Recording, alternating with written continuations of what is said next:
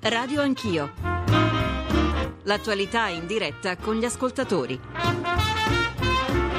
Conduce Ruggero Po.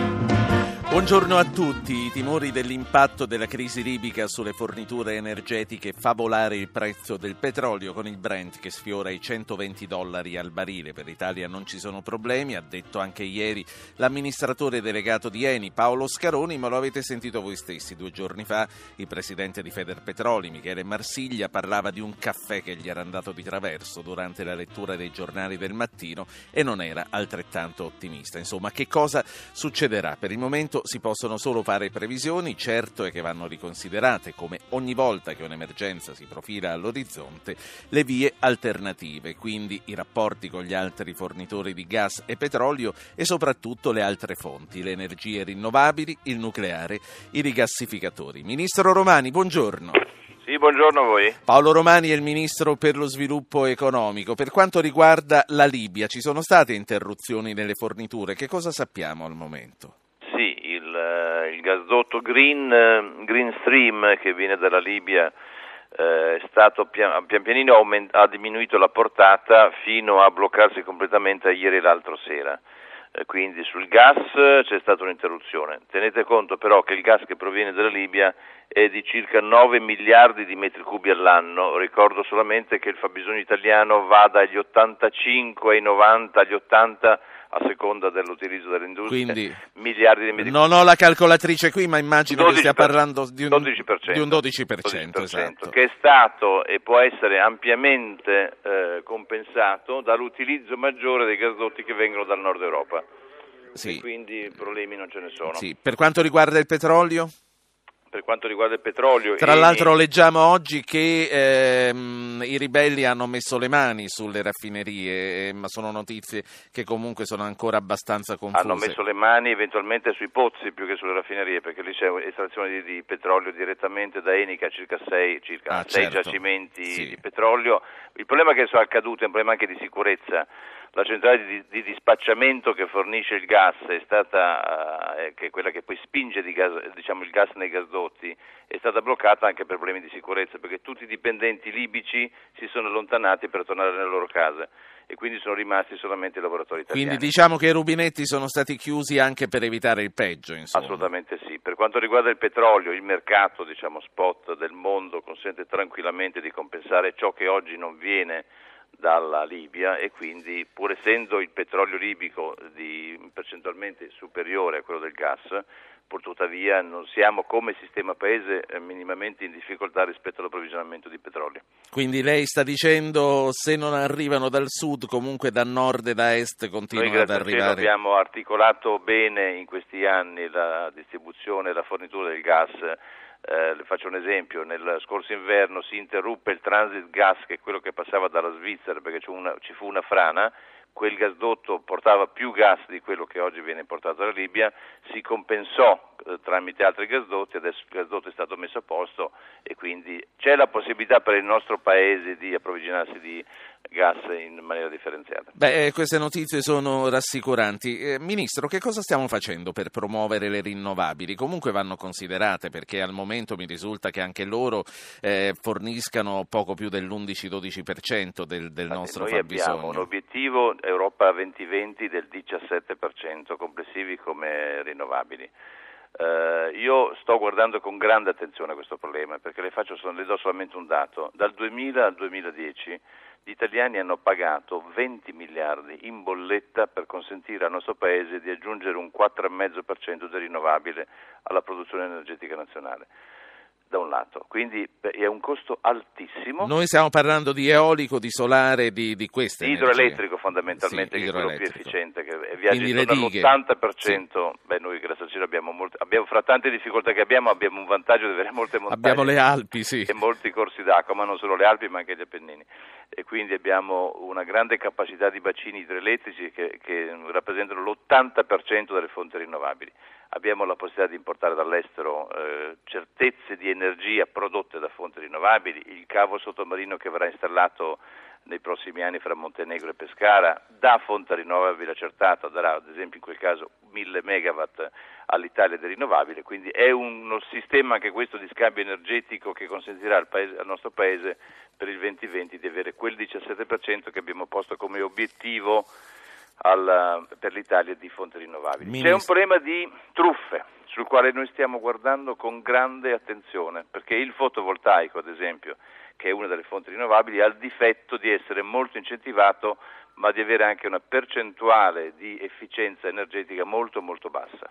È giusto e noi concordiamo che si, faccia, si raggiunga l'obiettivo gradualmente, c'è il sistema dei certificati verdi che probabilmente va rivisto nei termini in cui è stato utilizzato fino ad oggi, stiamo preparando un decreto legislativo che sarà pronto nelle, nei prossimi giorni, sul quale stiamo sì. lavorando molto perché eh, è molto pesante il sistema complessivo sul, sul, sistema delle bollette, cioè noi non ce ne accorgiamo perché non sono tasse che paghiamo, ma le paghiamo molto salate in bolletta. Un'ultima, un'ultima cosa, Ministro, la strada del ritorno al nucleare resta una priorità. No, è un'assoluta priorità. Abbiamo corso in questi mesi, a mio avviso, facendo delle buone cose. Si è, si è installata la, l'Agenzia della Sicurezza Nucleare con le cinque componenti, con Umberto Veronesi presidente. Adesso lo stiamo attrezzando, ci sono le risorse, li stiamo fornendo di personale 50 da ISPRE e 50 da Enea, abbiamo trovato la sede, ci sono 23 scadenze che ci aspettano sul nucleare prima di riuscire a partire, eh, noi ci auguriamo che molto velocemente questo accada. Io voglio solamente ricordare una cosa sul nucleare. Eh, I vantaggi per le comunità locali, come è accaduto in Francia, sono tali per cui immagino e mi auguro che ci sarà una competizione fra le istituzioni locali per avere una centrale nucleare. Così è accaduto nei paesi più avanzati come la Francia, ci auguriamo che accada anche l'Italia, ma tutto sarà fatto in un clima di totale trasparenza e di totale condivisione con chi che sia. Ministro, grazie per essere stato con noi, lei sa che noi la stiamo inseguendo per averla una mattina in studio e spero che presto volentieri. o tardi, più presto che tardi, ci dirà di sì. Spero grazie di ospitarla qui presto, grazie a lei. Grazie.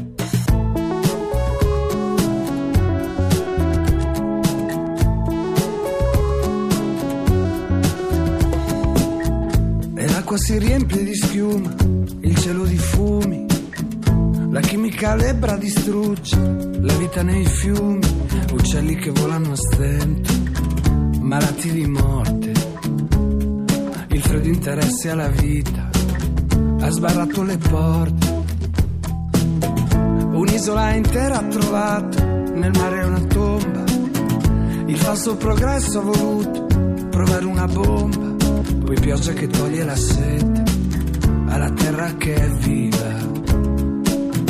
Invece le porta la morte perché è radioattiva. Eppure il vento soffia.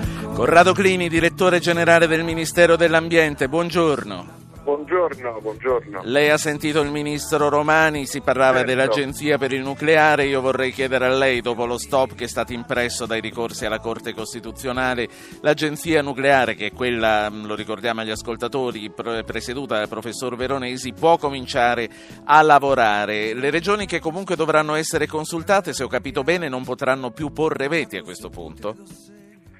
Ma eh, il problema non è quello del veto, il problema è quello della procedura autorizzativa, che comunque in Italia resta complessa, per cui la grande sfida che noi abbiamo è da un lato certamente di natura tecnologica, eh, cioè cercare di fare in modo che eh, lo sviluppo del nucleare nel nostro paese sia eh, coerente e congeniale con le caratteristiche del nostro territorio, ma dall'altro abbiamo anche una sfida di governance, perché comunque la partenza del nucleare in Italia eh, in qualche modo rimette in discussione un sistema di regole, di equilibri, eh, di contropoteri che negli anni si è consolidato e ha molto spesso paralizzato il Paese, perciò l'avvio del nucleare non è soltanto un tema che riguarda il nucleare, ma che riguarda la ripresa della crescita economica del nostro paese attraverso infrastrutture e investimenti nelle nuove tecnologie. Certo, io le, le chiedo di chiarire ai nostri ascoltatori eh, perché si può ritornare al nucleare dopo che nell'87 gli italiani hanno detto che il nucleare non lo vogliono. Che cos'è che ha permesso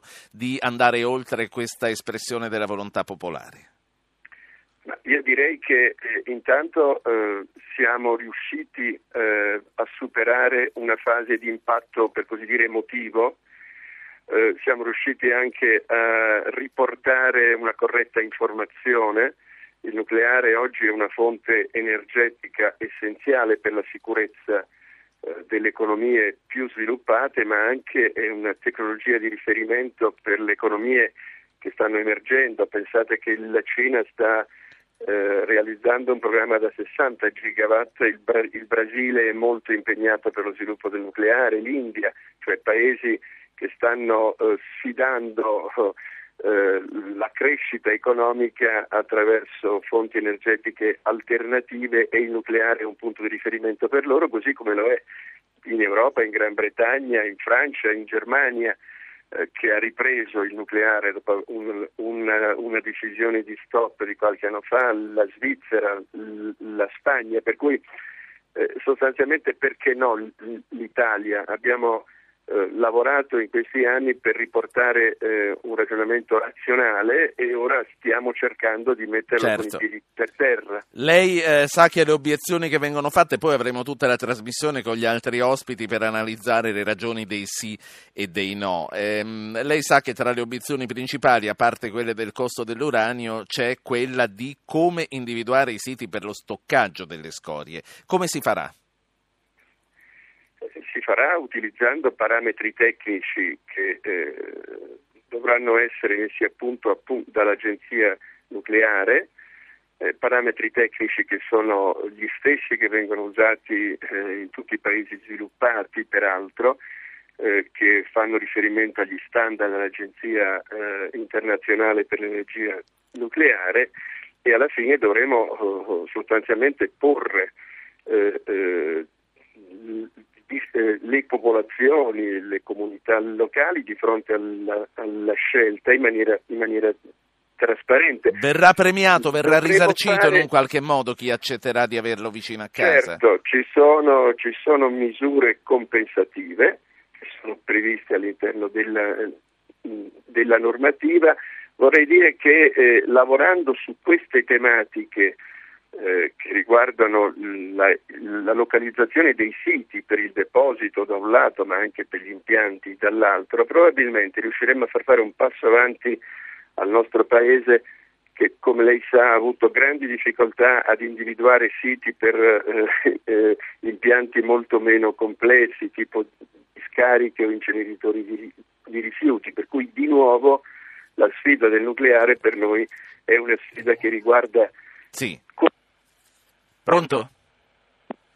È caduta, è caduta, la linea a questo punto, spero possa venire recuperato. Ad ogni modo, quello che doveva dire l'ha detto Corrado Clini, direttore generale del Ministero dell'Ambiente. Io ho già un ascoltatore in linea, ma prima voglio salutare Davide Tabarelli, che è presidente di Nomisma Energia. Buongiorno Tabarelli. Buongiorno. L'altro giorno abbiamo molto apprezzato la sua chiarezza nell'illustrarci il contributo che i paesi del Nord Africa, come la Libia e l'Algeria, danno alla nostra fame di energia. Prima di passare all'ascoltatore, ascoltatore ci ricorda quanto dell'elettricità prodotta in Italia viene dalle fonti convenzionali e quanto da quelle rinnovabili? Guardi, dal gas, che è quello che importiamo dalla, portavamo dalla Libia, dall'Algeria, dalla Russia, viene il 55%, poi abbiamo circa un 20% da carbone, un po' ancora un 10% eh, da olio, il 20% viene da rinnovabili, in particolare eh, dal grande idroelettrico, dalle grandi dighe delle nostre Alpi che ricordava lei prima, degli Appennini, sono impianti giganteschi fatti negli anni 20-30 o dopo la guerra eh, che assomigliano un po' eh, per dimensione, impatto eh, anche ambientale a quello che dovrebbero essere un po' eh, le, le, nostre eh, centrali nucleari, perché sono degli impianti che durano um, per 60 anni almeno, ovviamente anche per di più. Eh, pertanto noi siamo il paese che più dipende nella generazione elettrica, l'elettricità ricordiamo il sistema nervoso di un paese moderno, lo vediamo noi tutti in ogni istante e per il 55% che probabilmente andrà su al 70% se non facciamo niente è gas importato. Non esiste nessun paese al mondo che è in queste condizioni. Sì, eh, dottor Tabarelli, le rinnovabili saranno mai in grado di sostituire carbone, petrolio e gas? Ma guardi, nei prossimi, a mio parere, nei prossimi 30 anni no di sicuro, perché è un tipo di elettricità che fanno le rinnovabili di bassa potenza, tranne qualche eccezione, appunto il grande idroelettrico, l'eolico, qualcosa potranno fare. L'obiettivo sull'elettricità, dicevo, è il 20%, 20% adesso in Italia e portare il 33% di elettricità.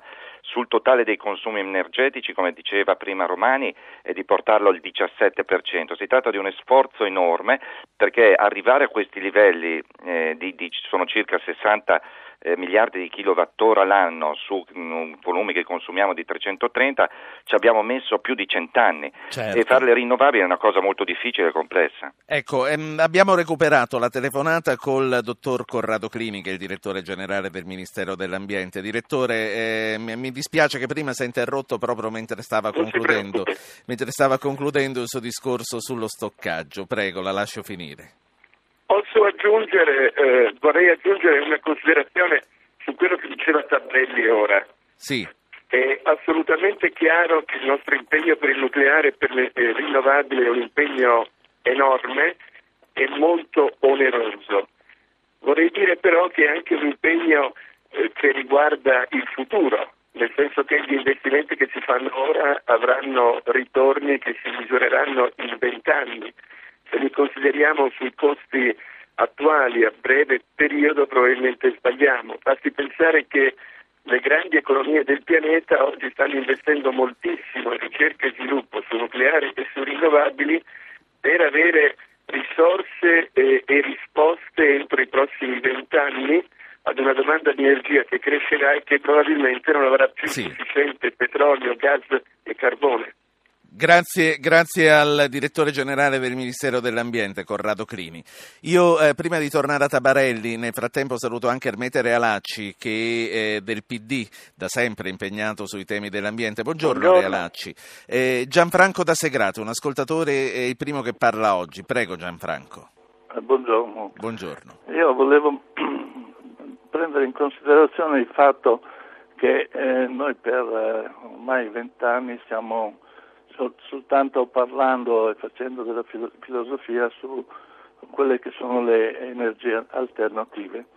Eh, fra l'altro credo che eh, quello che ci ha impedito di fare l'eolico piuttosto che il, il fotovoltaico sono sempre stati dei, degli elementi che sono basati su, eh, non sono diciamo graditi dal punto di vista delle, eh, del turismo piuttosto che di, di cose che eh, non ci portano grandi utilità.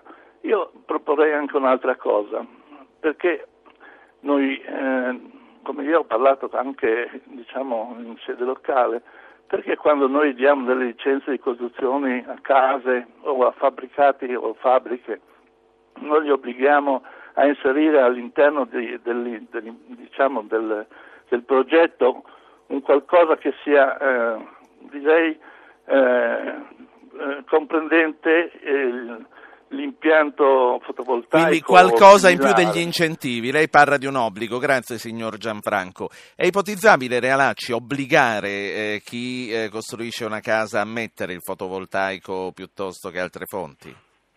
Ma in altri paesi già si fa, in Inghilterra ad esempio c'è una norma per cui entro il 2019 tutte le nuove case dovranno essere praticamente autosufficienti dal punto di vista energetico. E questo è uno dei grandi campi su cui agire perché le nostre case oggi consumano mediamente il doppio di una casa tedesca, irlandese o svedese, questo significa eh, sprechi energetici, significa più inquinamento e significa anche una bolletta energetica molto più cara, fra una casa costruita bene e una casa costruita male passa una bolletta energetica di circa 1000 euro all'anno. È uno dei terreni su cui possiamo fare molto, in cui sì. l'industria italiana, la piccola e media industria, può fare tantissimo, qualcosa si sta facendo eh, e è sicuramente uno dei terreni più importanti. Realacci, eh, poi la lascio un attimo in stand by, sta arrivando Ghiglia del PDL, continueremo il discorso sul piano politico con voi. Tabarelli, non mi sono dimenticato eh, di lei, io vorrei concludere, lei prima ci diceva che l'obiettivo, quello 2020 nel 2020, fra nove anni, è quello di arrivare a un 17% di rinnovabili. Volevo aprire una parentesi per chiudere. Che cos'è un rigassificatore? Perché se ne parla tanto? Eh, il rigassificatore è un impianto che serve a prendere del gas da una nave dove c'è dentro del gas liquido, perché il gas, come dice il termine, normalmente è gassoso, quello che ci arriva tutte le mattine dai tubi nei fornelli e nel riscaldamento. Renderlo liquido consente, come accade nel petrolio, di andare a prenderlo dove c'è in maniera molto più flessibile, che non, così non siamo più legati ai tubi. Noi di rigassificatore ne avevamo uno che era quello di Panigaglia, noi come abbiamo detto... Panigaglia è la Spezia? La Spezia, Sì. piccolino, 3 miliardi di metri cubi, noi consumiamo 80 miliardi di metri cubi, siamo riusciti con molta fatica, in- con tempi di oltre 12 anni, a farne uno al largo di Rovigo ed è l'unico al mondo fatto al largo perché dovevamo mh, rispettare la nidificazione di poveri uccellini che migravano da quelle parti sulla costa ed è costato tre volte tanto quello che costa su sulla costa, quello che stanno hanno realizzato ad esempio Beh, comunque il delta del Po è, un- è un'area tutta da, da proteggere. tutte sì. le coste italiane hanno un valore, tutto il territorio italiano è particolarmente prezioso come tutto il territorio del resto d'Europa. De- bisogna imparare a convivere con gli impianti industriali che sono fatti con es- alte tecnologie Certo. e rispettose di tutta la sicurezza, altrimenti non si spiega perché il Giappone che consuma 90 miliardi di metri cubi importa tutto il suo gas da 27 rigassificatori. Grazie, grazie Davide Tabarelli che è presidente molto chiaro anche oggi. Eh, io saluto Agostino Ghiglia che è capogruppo del PDL in Commissione Ambiente. Buongiorno. Buongiorno. La- mh, subito dopo la pubblicità riprenderemo il confronto politico tra lei e Realacci. Intanto a lei vorrei chiedere ehm, se ci sono, eh, tornando al nucleare di cui stavamo parlando poco fa, se ci sono nel nostro paese rispetto al resto del mondo dei ritardi e nel caso a chi li attribuisce. I ritardi ci sono sicuramente rispetto ad una cattiva interpretazione del referendum dell'87 in cui falsamente si disse che gli italiani avevano scelto contro il nucleare. Noi scontiamo. Non fu così? Non fu così perché semplicemente quel referendum prevedeva che non dovessero da- essere dati incentivi ai comuni eh, sui quali insistevano a vario titolo impianti. Quindi, quindi c'era il trucco già da subito, perché quando abbiamo votato pensavamo di dire sì o no al Ma nucleare. Il trucco, il trucco fu soprattutto di origine emotiva perché il referendum, come tutti ricordiamo, avvenne poco dopo Chernobyl. Chiaro che sull'onda dell'emozione, sull'onda delle immagini, sull'onda di un'informazione che ovviamente eh, era stata data rispetto ad un impianto obsoleto, senza protezione esterna, quindi mille anni luce lontano da quelli che sono gli attuali eh, impianti di produzione nucleare, fu fatta una scelta non sulla base del ragionamento, non sulla base dell'utilità nazionale, non sulla base dell'utilità per le imprese e per le famiglie, ma semplicemente su un'onda emotiva che venne cavalcata, devo dire, in maniera strumentale da una parte e poco responsabile dai, dai governi dell'epoca. Sì. Realacci, lei nell'87 cosa votò?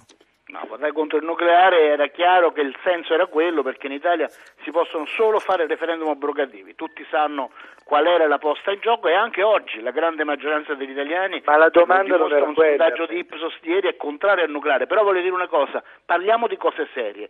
Se anche si facesse il nucleare, cosa a cui io non credo, questo nel 2025 forse contribuirebbe a una quota limitata dell'energia. Parliamo di oggi, parliamo delle cose che si possono fare subito per migliorare la vita dei cittadini, delle imprese e la nostra economia. Sì, ehm, Ghiglia, lei è altrettanto pessimista sulla possibilità di ritornare velocemente al nucleare? Assolutamente no, perché l'unico modo Quindi per in che anno affrontare ci saranno le centrali, Ghiglia? Perché poi gli i cittadini dobbiamo dirlo, Ma prima sai, lei Ermete- pensa che prima... Eh, No, Ermete, guarda, non è che se mi incalzi eh, riusciamo a rendere più chiaro il No, ragionamento. anzi, io vorrei che non vi incalzaste a Esatto, vicenda, no, no, no, anche no, perché no, per no, noi è no, difficile no, capire chi no, sta no, parlando, sì. Non produciamo energia se conosciamo no, no, no, infatti, infatti, ma non produciamo energia elettrica purtroppo agitandoci. Il problema nostro è che, è che ci se- serve all'Italia, come serve a tutte le nazioni del mondo, un mix energetico. Un mix energetico che garantisca una minor dipendenza da eh, fonti di approvvigionamento che risiedono talvolta, nel caso della Libia in questi giorni, da paesi instabili. Un mix energetico che ci garantisca lo sfruttamento massimo possibile delle energie rinnovabili ad un costo economicamente sostenibile per le imprese e le famiglie, a un mix energetico che ci garantisca anche una maggior indipendenza, una maggior utilità e, una e un minor costo per le la nostra economia. Questo mix energetico si eh, risolve e si può completare soltanto con ricorso a tutte le energie possibili, che vanno dall'idroelettrico al nucleare. Sì. È chiaro che ci vorranno anni per costruire energie come ci vogliono anni per costruire tutto. Non credo che oggi una produzione energetica di eolico solare che va attorno al 2-3% possa in prospettiva, nonostante gli incentivi, assicurarsi né l'indipendenza né la stabilità. Realacci, tocca a lei. No, guardi, io penso che dobbiamo investire molto nel risparmio energetico innanzitutto e nelle nuove fonti di energia. Io voglio dire che l'Italia ha perso molto tempo. Noi abbiamo speso nel passato una quantità enorme di denaro preso dalle bollette degli italiani che doveva essere destinato alle fonti rinnovabili e che è stato dato attraverso il trucco delle assimilate in buona parte ai petrolieri e in parte a gestire il, l'eredità del vecchio nucleare. Noi ancora oggi in bolletta paghiamo 300 milioni di euro per, all'anno per smaltire le scorie del vecchio nucleare italiano che era poca cosa. Io penso che l'investimento sul risparmio energetico, sull'innovazione, sulle fonti rinnovabili, noi abbiamo raggiunto ormai circa 10.000 megawatt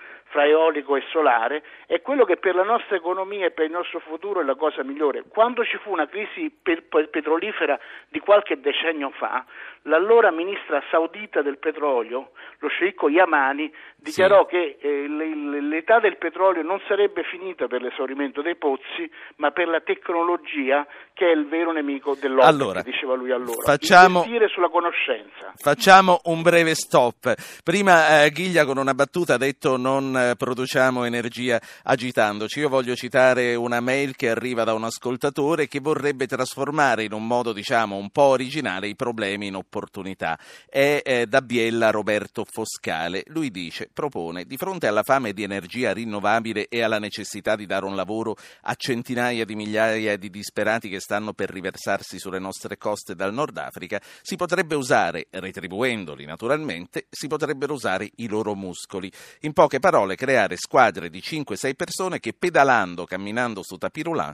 facciano funzionare degli alternatori. Signor Foscale aggiunge poi che come per i gasdotti l'energia potrebbe essere convogliata nel nostro continente attraverso cavi elettrici. Insomma, una produzione delocalizzata. Pubblicità, poi torniamo con gli ascoltatori e con i nostri ospiti, Realacci, Ghiglia e altri ancora. Eppure il vento soffia. Siamo ritornati in diretta, ricominciamo dagli ascoltatori e poi facciamo rispondere ai nostri ospiti. Mario da Milano, buongiorno. Buongiorno. Rinnovabili, tradizionali, nucleari, lei da che parte sta? Io vorrei solo fare due, due numeri per il, tutti gli ascoltatori. L'Italia consuma 340 terawattora di energia elettrica all'anno, l'85% prodotto in Italia e il 15% che arriva dall'estero per rifornire le nostre ferriere e tutte le industrie energivore. Il problema che ho sentito è che eh, questa energia elettrica italiana viene prodotta da una potenza totale installata di 55 gigawatt che funziona a 6.000 ore l'anno. Quando l'onorevole Ralacci dice 10, 10.000 megawatt che producono però per 1200 ore l'anno significa una produzione lorda di 12 terawatt, quindi il 3%. Ammesso di raddoppiare le rinnovabili arriveremo a un 6%, che non è sufficiente assolutamente. Quello che conta non è la potenza installata, ma l'energia elettrica prodotta secondo le ore di funzionamento. Relacci, prenda nota che do- dopo rispondiamo tutti insieme. Eh, Antonino da Parma. Sì, buongiorno a tutti. Io vorrei chiedere all'onorevole Ghiglia se lui è in grado di prevedere il prezzo e la disponibilità di uranio tra vent'anni. E eh, inoltre se sa che già adesso buona parte dell'uranio che viene impiegato nelle centrali proviene dalla dismissione delle testate atomiche eh, di Russia e, e, Stati Uniti. E quindi praticamente se ne usa più di quanto se ne estrae. Sì. e poi se c'è qualche giacimento di uranio in Italia perché in quel caso se non ce ne fossero come presumo dovremmo comunque approvvigionarci all'estero, quindi non saremo comunque indipendenti. Grazie. Grazie signor Antonino. Paolo Secca su Facebook fa una domanda in linea con quello che diceva questo ascoltatore. Dice, eh, signor Po, per favore chieda agli interlocutori se è vero che le risorse di uranio finiranno prima delle risorse petrolifere. Realacci, Ghiglia, risposte lampo, vi prego, e poi ci ritroveremo verso la fine per commentare anche quello che avranno detto gli altri tre ospiti che già stanno aspettando di parlare. Realacci. No, l'ascoltatore ha ragione, è noto che le fonti rinnovabili hanno una possibilità di produrre energia minore a parità di potenza perché il sole e il vento non ci sono sempre, però l'aumento è stato molto forte. Voglio dire anche una cosa, nel mondo adesso la quantità di energia prodotta dalle fonti rinnovabili è molto superiore a quella prodotta dal nucleare e il nucleare è fermo da tanti anni, addirittura dall'84 all'88 l'energia prodotta dal nucleare è diminuita nel mondo, Sì. di poco ma è diminuita, poi è di nuovo leggermente riaumentata, quindi non è una fonte di energia in grande sviluppo, ma io torno a dire, partiamo innanzitutto da usare bene l'energia, dal risparmio energetico, dalle nostre case, dalle nostre fabbriche. In questi giorni l'OMS ci ha ricordato che 8.000 persone muoiono nelle 13 maggiori città italiane per l'inquinamento. Beh, anche il trasporto pubblico, mezzi meno inquinanti, è una maniera Certo. per salvare la salute e usare meno energia, è la via del futuro. Certo, Ghiglia, eh, per quanto riguarda l'uranio. Guardi, per quanto riguarda Spagna mi sembrava di ascoltare il film The Cube, in cui c'è un gruppo di persone chiuse in un cubo che la soluzione non la trovano. Eh, al di là della considerazione che mh, o- sulle riserve di uranio si potrebbe fare un discorso lunghissimo, esistono dati discordanti, esatto, cioè diventa difficile, bisogna capire come produciamo. Allora Ermete mh, ha detto una cosa parzialmente esatta, oggi nel mondo la produzione nucleare è il 14% dell'energia, quella dell'eolico solare è attorno all'1%, più o meno, più o meno. Io insisto molto sul mix energetico, cioè io sono un ideologico da questo punto di vista. Noi non dobbiamo temere una tecnologia, noi dobbiamo temere la nostra dipendenza da approvvigionamenti pericolosi e dobbiamo ricordarci che le fonti rinnovabili oggi in Italia campano grazie agli incentivi più alti del mondo.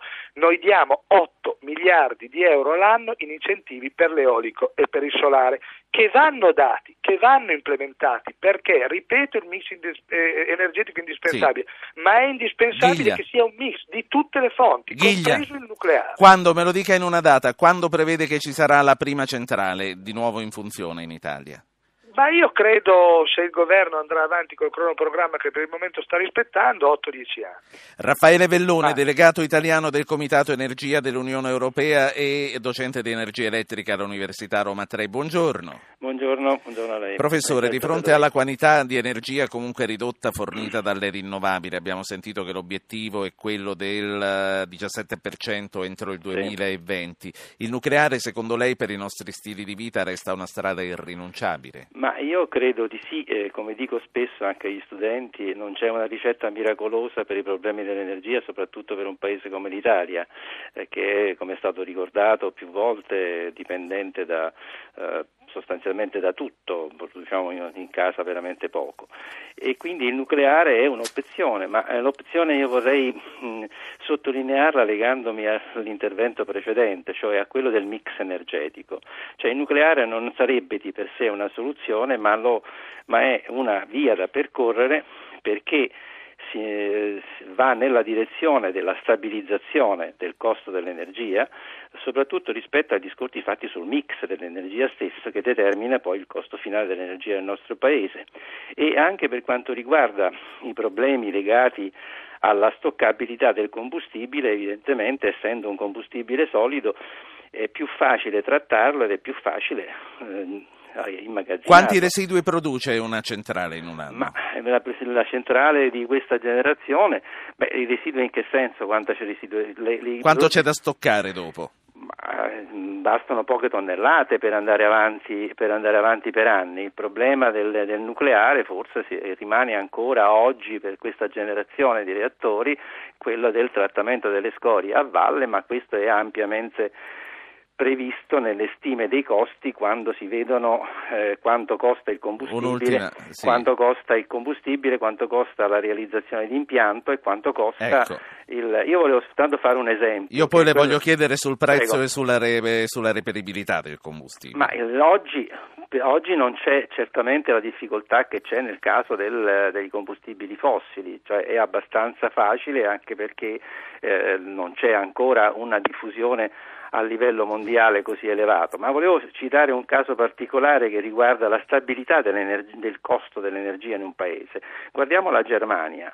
Perché per l'Italia è stato già detto molto e non voglio ripetermi, ma la Germania produce circa il più del 60% come mix tra combustibile mm, primario, carbone e nucleare, cioè 40% circa da carbone e 22% da nucleare.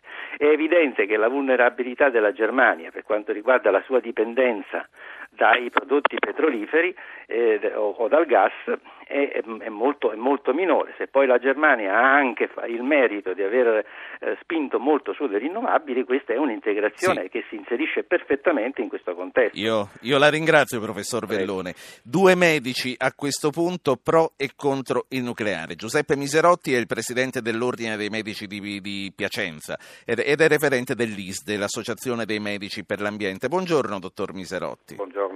Perché è contro il nucleare? Che cosa può provocare una centrale nucleare alle popolazioni che vivono nei, nei, nei suoi pressi?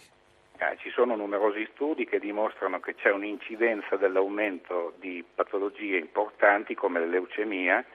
È il caso di una meta-analisi pubblicata eh, da professor Ian Ferli, che è uno dei massimi esperti di radiobiologia al mondo, il, su una rivista importante che è Environmental Health di un anno e mezzo fa, nel quale dimostra questa meta-analisi che l'interferenza che hanno i radionuclidi che vengono espulsi anche durante il funzionamento normale, soprattutto carbonio 14 e trizio, hanno poi sulla catena alimentare. Quindi anche quando la centrale funziona correttamente, non, non solo in caso di incidenti. Sicuramente. Questa è una cosa detta anche recentemente da un grande pentito del nucleare che è Ernest Sternglass, altro fisico radiologo dell'Università di Medicina di Pittsburgh, il quale in una lettera recente al segretario Steven Chu degli Stati Uniti, del, del presidente Obama, ha detto che sugli effetti del nucleare salute, sulla salute umana gli scienziati hanno sempre sbagliato. Quale sarebbe quindi l'errore secondo Sternglass?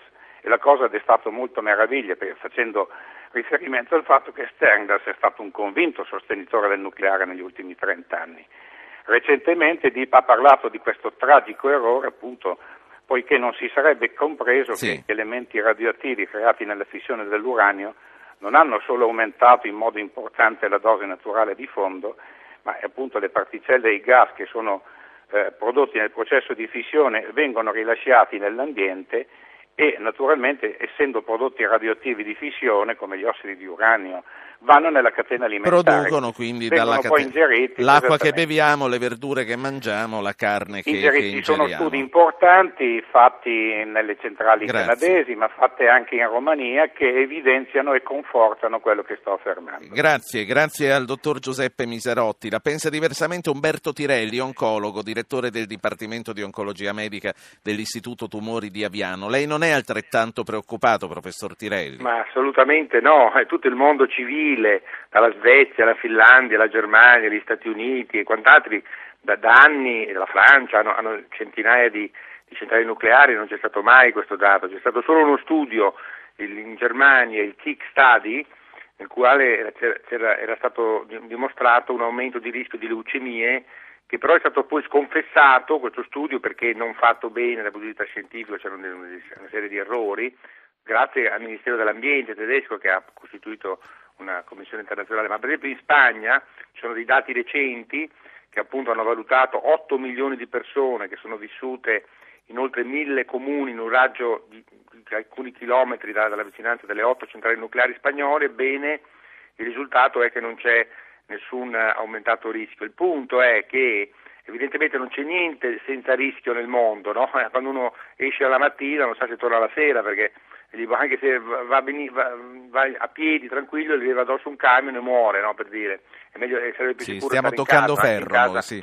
Ecco, per cui allora il problema è che eh, invece con il nucleare si diminuiscono una serie di eh, inquinamenti che derivano dal petrolio, dal carbone, eccetera, che usiamo per, per tante cose evidentemente. Il nucleare, come dice Obama, Obama l'ho, detto diverse volte, gli scriveranno anche le lettere, come dice Nigerotti, ma quando parla in pubblico dice che il nucleare ha un'energia più pulita siccome, di, di, tutte, siccome si parla tanto di CO2, si parla tanto di protocollo di Kyoto, eccetera, e il protocollo di Kyoto lo si può, lo si può sì. adempiere usando il nucleare. Tirelli, infatti, mi... e infatti in tutto il mondo c'è un aumento notevole in India e in Cina delle centrali nucleari, tutti sono dei folli immagino secondo Miserotti. Mi dica solo una cosa, ma Sternglass lei ha visto quello che ha scritto, insomma dice che il rischio nelle radiazioni eh, non è tanto nelle radiazioni ma nei residui pericolosi che sono sciolti nell'acqua di raffreddamento come lo stronzio 90, lo iodio 131, ma, il cesio ma appunto, ma 137. Allora a, questo punto, a questo punto capisci tutto lo smog che abbiamo in giro, tutte le particelle sottili, cioè capisce il problema è di, di, di vedere effettivamente quello che succede e i dati della popolazione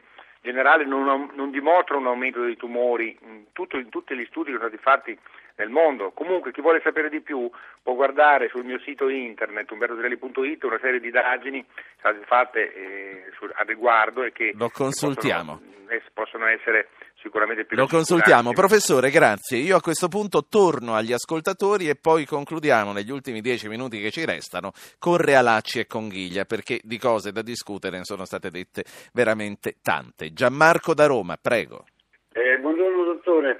Niente, io volevo dare il mio contributo dicendo che sono favorevole eh, al, nucleare per due buoni motivi. Primo perché il petrolio nell'arco dei prossimi 20-30 anni finirà.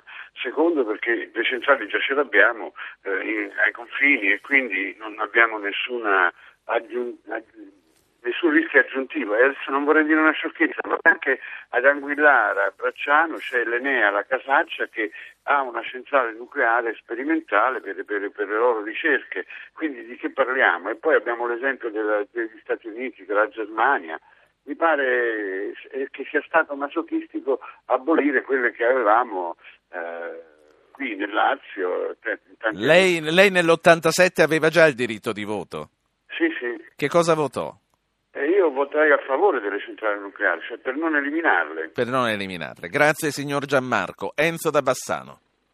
Sì, buongiorno. Buongiorno. buongiorno. Niente, io volevo fare un intervento brevissimo, ma eh, cercando di essere efficace e concentrandomi sul, sul, concetto del risparmio energetico. E allora vada con l'intervento. Sì. Purtroppo io non, non, ne sento parlare nei, nei, nei dibattiti. Nei, il risparmio energetico deve passare attraverso dei drastici cambiamenti di stili di vita, cioè noi non possiamo eh, continuare a parlare di energia nucleare, rinnovabile, risparmio energetico senza prevedere un cambiamento dei nostri stili di vita, perché noi pensiamo di vivere così per sempre, per i prossimi 20 anni, 30 anni, per i prossimi 1000 anni.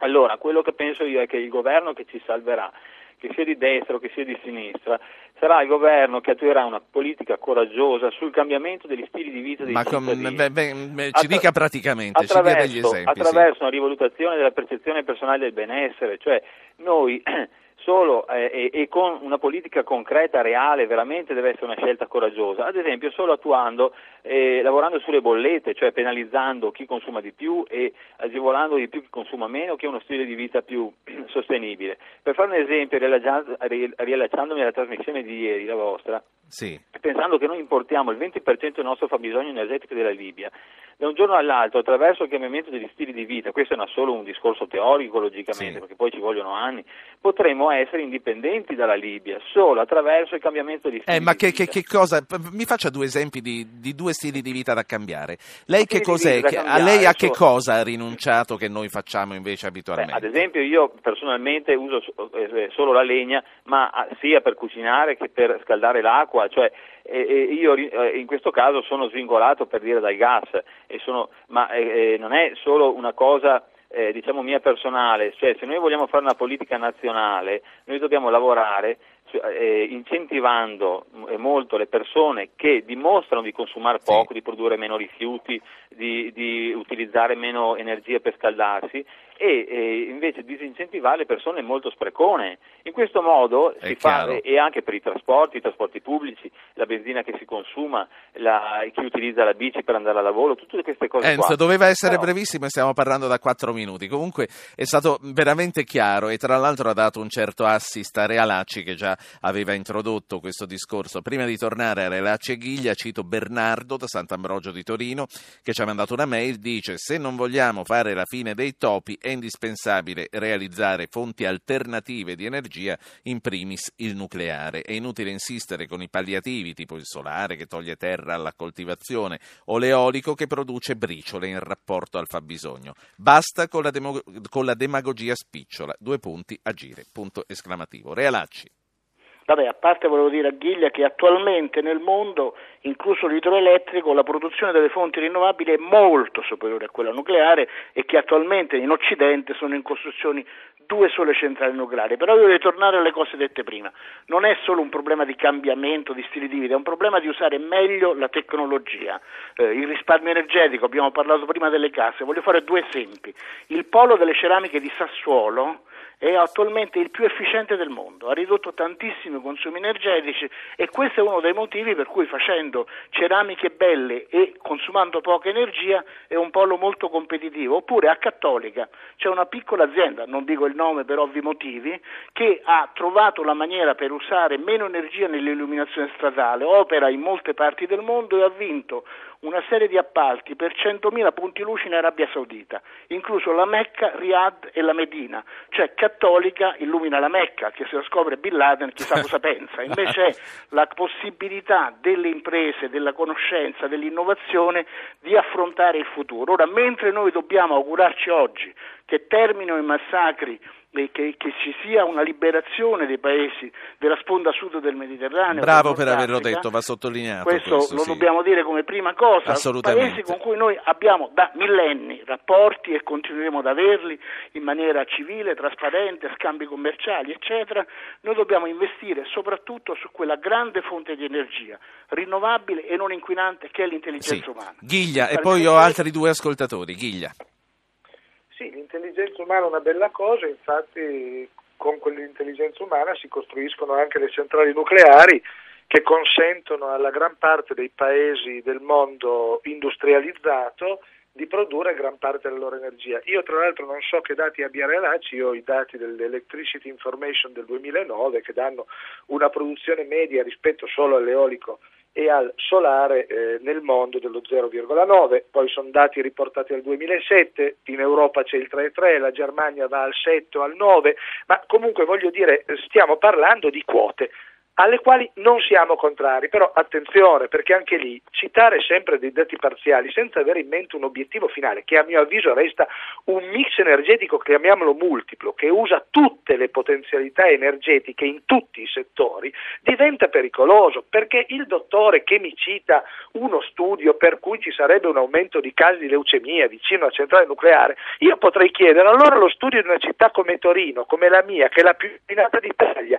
perché si usano le automobili, è la più inquinata d'Italia perché c'è un'alta emissione di CO2, di ossido, E qui c'è un punto di congiunzione Dico, con quello che questo- diceva Realacci. eh, sì. Ho capito, ho capito, però lo stile di vita è facile, vede se io come credo il signore che ha parlato prima, vivessi in campagna e potessi spaccarmi la legna, io lo farei volentieri perché ho delle piccole attenzioni, no? come l'uso dell'acqua in certe ore del giorno, come l'uso degli elettrodomestici in certe ore del giorno, come il risparmio dell'acqua e della luce. Ma se io abitassi in centro a Torino, per portarmi la legna a casa avrei bisogno di andarmela a caricare probabilmente con un diesel e produrrei una Certo. quantità di energia di, di- di- di CO2 decisamente Sentite, superiore. sentiamo Allora, altri tre ascoltatori e poi- senso, perché altrimenti rischiamo di dare delle visioni troppo parziali Sentiamo per ancora-. Sentiamo ancora la voce del nostro pubblico e poi concludete. Silvia da Roma, prego. Buongiorno. Velocità a tutti Ah, a sì, questo sì, punto, sì. certamente. Allora, io sento che si parlano sempre di queste energie alternative, non si parla mai della geotermia. Allora, mio padre evidentemente era un ingegnere ed ha lavorato all'estero e in Italia per costruire centrali sulla Miata, l'Arderello e Volterrano, in Messico, in Cile, in Australia, con la Russia. Ed Enrico Fermi, di cui ho qui in casa dieci fotografie, era un scienziato che è venuto tante volte all'Arterello perché era d'accordo per questa ricerca. Perché noi possiamo ricavare queste cose dai colli albani, da Napoli, dalla Sì. Sicilia, a Viterbo, perché sono tutte terre Signora soggette a Silvia. sismi. Grazie, grazie. Lei eh, aggiunge un po' il suo commento all'SMS che arriva da Daniele De Biasio da Belluno, dice per avere nuova energia dal nucleare di seconda mano che qualcuno ci venderà ci vogliono più di dieci anni, un paese come l'Italia che ha espresso geni come Leonardo e Marconi perde dieci anni e una montagna di soldi senza incentivare invece in maniera forte e decisa la ricerca scientifica. Mario da Sassari. Eh, buongiorno. Buongiorno. No, a me mi sembra che il messaggio che sta passando è un messaggio sbagliato, perché io conosco parecchie Ma ne persone abbiamo che- dette di tutte, quindi dica quale è sbagliato. È sbagliato perché parecchie persone che conosco hanno il fotovoltaico sulla casa, l'impianto fotovoltaico e non solo producono energia per loro, ma ne mettono anche in rete perché di energia gliene avanzano. Se ogni famiglia, se solo ogni famiglia in Italia venisse fatto l'impianto di fotovoltaico sulla casa, la, la bolletta energetica dell'Italia collerebbe quasi a picco perché rimarrebbe solo l'industria che a sua volta si potrebbe fare un impianto fotovoltaico per, per il proprio fabbisogno. Sì. Quindi questo eh, sta passando un messaggio, a, secondo me l'incentivo... Ho due paghiamo... minuti per fare commentare ai nostri ospiti politici. Grazie Mario, un minuto a testa. Ghiglia e Realacci. Chi comincia? Ghiglia. Io insisto sul mix energetico, io insisto sul fatto che tutte le energie vadano sfruttate, insisto sul fatto che tutte le energie vadano incentivate e insisto sul fatto che in Italia occorra tornare al nucleare, perché non esiste il rischio zero ma non esiste neanche il costo zero. L'ultimo signore ha fatto l'esempio dei pannelli fotovoltaici, vorrei ricordare che hanno una vita media abbastanza breve, vorrei ricordare che costano tantissimo e che oggi vengono installati 15-20 anni grazie... la vita media, come scrive Marco da Gianico anche meno eh, rispetto a quelli già montati, si parla di meno di 10, ma in ogni caso anche questi poi vanno smaltiti e ricordo che oggi ci sono 8 miliardi di incentivi e quando finiranno? Ecco, bisogna avere il buon senso di credere in tutte le fonti di energia e di investire su tutte le fonti di energia, compreso il nucleare, per garantire sì. maggiore indipendenza energetica dell'Italia e minori costi per le imprese e le famiglie. Realacci. Sì, Realacci. No, beh, gli 8 miliardi di incentivi di Chiglia vanno purtroppo e sono andati purtroppo nel passato soprattutto ai petrolieri e alla chiusura del vecchio nucleare. Se togliamo quella parte, gli incentivi per le rinnovabili sono molto meno, sicuramente le rinnovabili vanno aiutate a diventare competitivi negli Stati Uniti, do solo questo dato, perché poi noi parliamo, negli Stati Uniti hanno fatto il calcolo di quale sarà il costo del kilowattore per gli impianti che entreranno in funzione nel 2020. Il nucleare è quello più costoso, dopo arriva il carbone, dopo arriva l'eolico che costa meno e infine quello che costa di meno è il gas, ma gli Stati Uniti hanno trovato una maniera nuova di estrarre gas che lo fa costare molto poco. Ripeto, investiamo innanzitutto sull'intelligenza, sulla, non solo sul cambiamento degli stili di vita, ma su usare meglio l'energia. Rendiamo più competitiva la nostra industria. La Confindustria ha calcolato che con moderati investimenti sul risparmio energetico si può aumentare dello 0,4% il prodotto interno lordo dell'Italia, rendendo il paese più competitivo. E questa è la strada, sì. è anche quello che ci consentirà poi di avere rapporti con gli altri paesi migliori, perché poi a questi paesi che emergono dalle dittature noi dobbiamo fornire anche conoscenza e tecnologia. Grazie, grazie a Ermete Rialacci, grazie a Agostino Ghiglia, grazie a tutti gli ascoltatori che, eh, che sono intervenuti, anche a quelli che sono molti di più che non hanno avuto voce questa mattina. Radio Anch'io ritorna eh, con lo sport lunedì mattina e con noi martedì mattina, sempre alle 9.05. Buon weekend.